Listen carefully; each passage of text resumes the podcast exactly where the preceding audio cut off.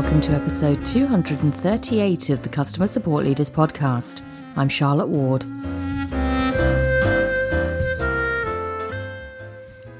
Today, please welcome Sam Samuhin for a fireside chat.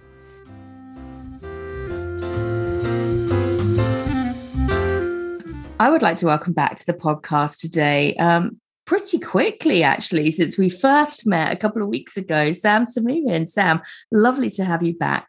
Welcome. Thank you, Charlotte. It's great to be back. uh, last time we spoke, the reason I have you back so quickly is last time we spoke, you said, Oh, by the way, I've got this idea and this idea and this idea, things I really want to talk about. And today, um, I was quite keen to get you back to talk about this idea of empowering our teams. So, um, what specifically did you have in mind here? What was your, what was the burning thing in your brain when you said, I must come and talk to you about empowering teams? Yeah, I think as I see more and more companies, you know, trying to make hybrids or like remote work, um, I think it's really important as you as your team grows to make sure that um, new, new joiners, you know, have all the keys in hands to succeed. Um, and that obviously starts with onboarding, but it doesn't stop there. It just, you know, it's it's a it's a long, long path that just is never ending. And um, I think that you know sometimes companies tend to just stop at at onboarding and uh, later on just expect teammates to just remain support agents without necessarily talking about growth internal growth. Um, and uh, which is a shame because if you hire someone it means that they're a good fit from the companies whether it's from a values perspective but also um, from a mission and uh, and skills perspective. And it's important to just help them grow and make sure that they remain. Yeah, you're absolutely right. I, I can't I've I've lost count of how many times I've been asked how do you how do you onboard teammates? I mean, particularly remotely, right? But but in any any team, it's all about the onboarding. And and it is important, but we we do, I think, run a risk of over indexing to onboarding and then onboarding being done, as you said, and then that's it. Well, there you are, set you free. You're a support agent or a support engineer or whatever now, and that's exactly. it. Job done. Yeah, yeah, yeah. It's a uh, bit of a like a congratulations, you've made it. Now here you go. Yeah, yeah. You've got the certificate, and uh, and you can run. Um, so, I I do think that like having that having a programmatic approach to onboarding is important and because i think we definitely all know but we all also forget what it is like to come into an organization, however straightforward or complex the environment is, um, how much you need to pick up in those first days or weeks to get going and be successful. So I think it's really important because otherwise there's a you just run the risk of assuming knowledge and that can go on for a really long time that assumed knowledge and the effects of it have a really long tail i think so pro- yeah. programmatic onboarding i think is really important but but that piece about what you do next yeah yeah i think like to jump back on what you were saying i think it even starts before onboarding from the moment you like start interviewing people and you make them an offer. It really is about like you know are they a junior profile? Do they have a bit more are they a bit more experience how long will the onboarding need to be? How much effort will it take?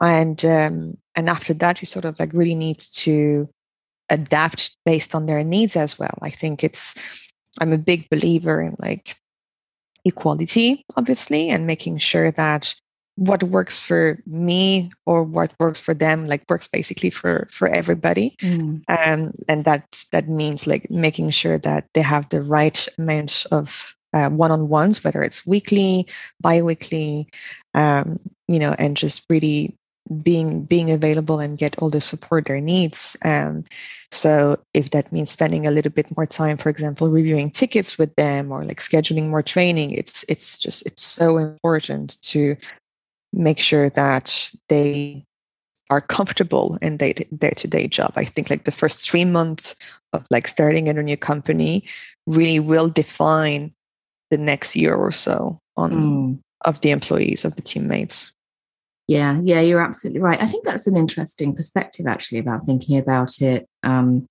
right far as far back as writing the job description and thinking about the kind of profile that you want to hire into. Um, when in my experience leading technical teams in early stages you tend to over index towards more senior more experienced yeah. people you have you have you need all the skills right you need you need the uh, the experience and the skills and um, that transitions over time in my experience and, and as a team grows as as a product matures as you know the not just the headcount of a team grows but the the ex- experience of those first technically ke- like experienced hires come in yeah. um, as they embed into the product into the contextual ecosystem there gets a, there comes a point i think where you have to kind of make a conscious decision to stop mm-hmm. seeking those unicorns frankly and oh, absolutely and, and almost say right now i think we're in a good place to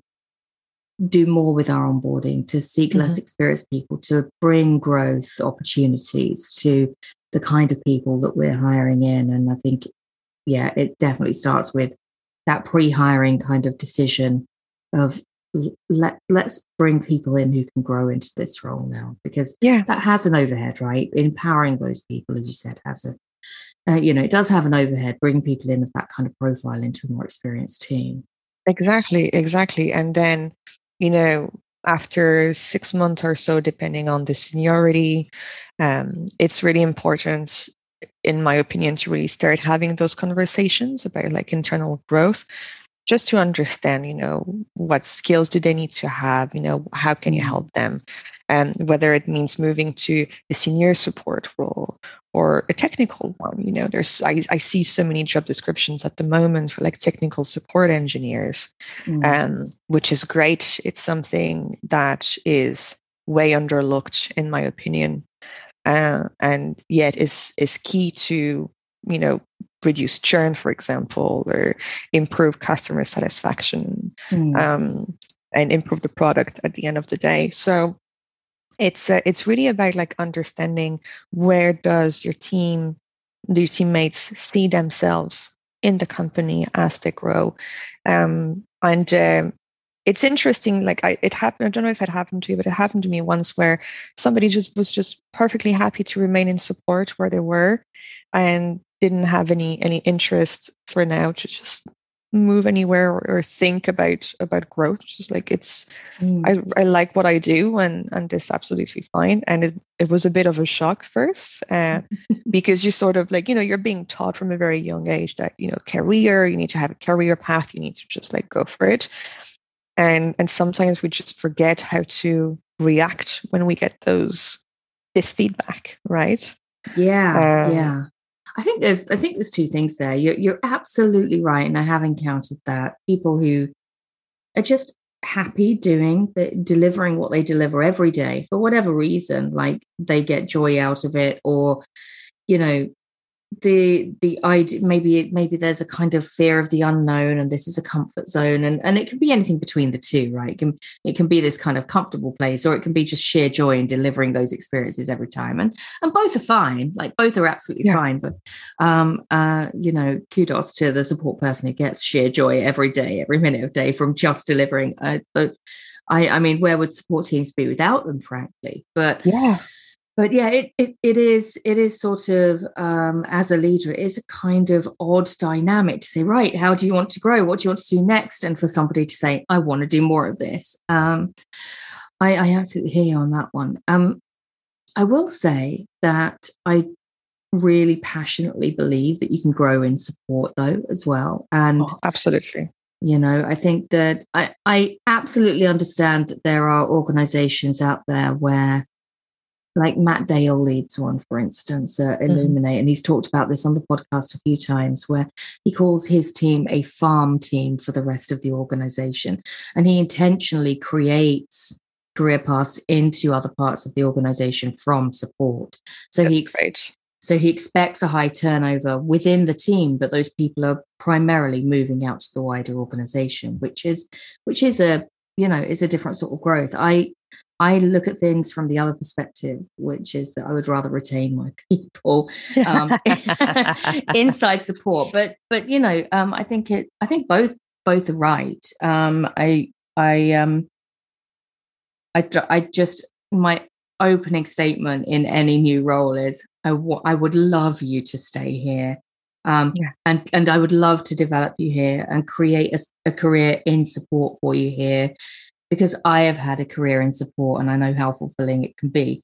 You know, exactly. I, um, but on the other hand, I fully like um, support and appreciate there's a route into engineering there's a route into success there's a route into quality or leadership or whatever exactly and knowledge all, base you know knowledge and they're all open to you so too much. yeah yeah mm-hmm. but and, and i think that's it i think it i think the narrative is for me it's all fair game in terms of growth it doesn't just just have to be out of support yeah exactly and like i think support is just it's such a great school mm. right to mm. to learn in terms of empathy in terms of troubleshooting, in terms of writing skills, you know, communication skills. There's there are so so many things to that you learn uh, and that you can expand on afterwards that will help you to move to into a growth department or a success department or an engineer or product right like mm, we had we had yeah. the case in upflow where our customer success manager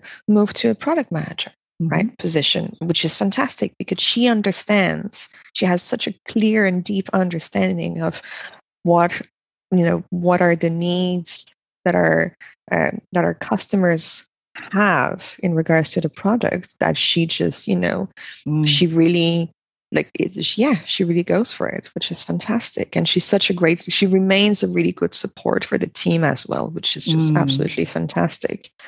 But um you know it's uh yeah go ahead. Oh i was just gonna say i think that's really interesting actually something like what you touched on there about support is such a broad skill set um and all of the places. The i recall a conversation with mike Redbord as well where people were moving from support at hubspot into finance even because it made sense for them. And i just find it fascinating that um, it is such a good school as you say that it yeah. it, it opens up it, it develops a broad skill set as you say. It's just all of those things and and the paths aren't always obvious absolutely. Exactly and I, I was asking it recently because we just we hired a couple of months ago our first support agents and so i was asked by our director of customer success you know what are what's what career path do you see for this person it's like it doesn't really depend on me it's mm. not my career path it's the one of so we'll see. It will it will depend on each and every individual. The way like I have a, a basic understanding, right? I have the support, and then you move to a more like senior support role where I suit like you know from the moment new joiners are here, you're going to train them on the project and on the different mm-hmm. processes and so on. But then afterwards, you know, it will depends on what what are what are the interests of each and every team member, right? Everybody's everybody's very different, but uh it's um, I think every organization needs to have needs to have a budget for learning right the learning project mm. whether it's through courses or books you know or like podcasts which are which are free anything like that it's just mm.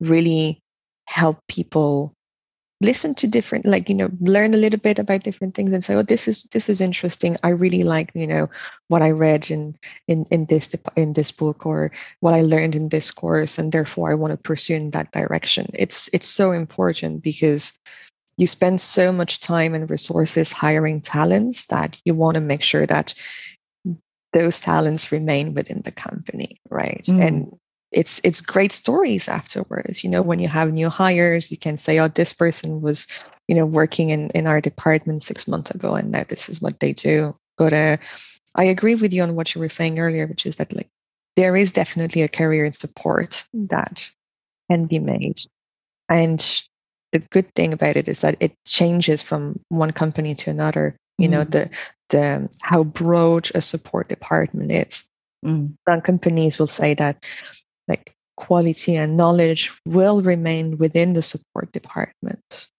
and because they will want to have a, a, success quality and a support quality for example mm-hmm, mm-hmm. Um, so there is definitely a learn a lot to to be done here and i mean I'm going to say it again, but uh, talk to your teammates, right? It's so important mm-hmm. instead of only talking about their metrics, you know, and how how big their CSAT is and their uh, how low is their first response time. You know, talk to them. Like, what what do they like about their job? What would they? Where do they see themselves? What do they want to do in the company? How do they? How do they? Where do they want to bring the company to? It's um, it's great. I think you're right. I think it's about uh, not just saying, here's a course that I think will develop your very technical skill or your very kind of skill that's focused in on exactly what we need inside support at this moment in time to deliver this met like this metric or to you know tie into some like to, to fill some gap in the team but um but to continually talk broader and bigger um, with all of your team and it's about it's about as much as giving resources as mm-hmm. providing encouragement and uh, but broadening the horizons a little in terms of how you talk about things. So instead of concentrating down on the metrics and the delivery how does that join up to the wider business? How does that join up to what our customers are trying to do with the product? How does it join up to our revenue? How, you know and yeah. you know i think just breaking out blurring the edges in terms of the first step is just talking about it isn't it?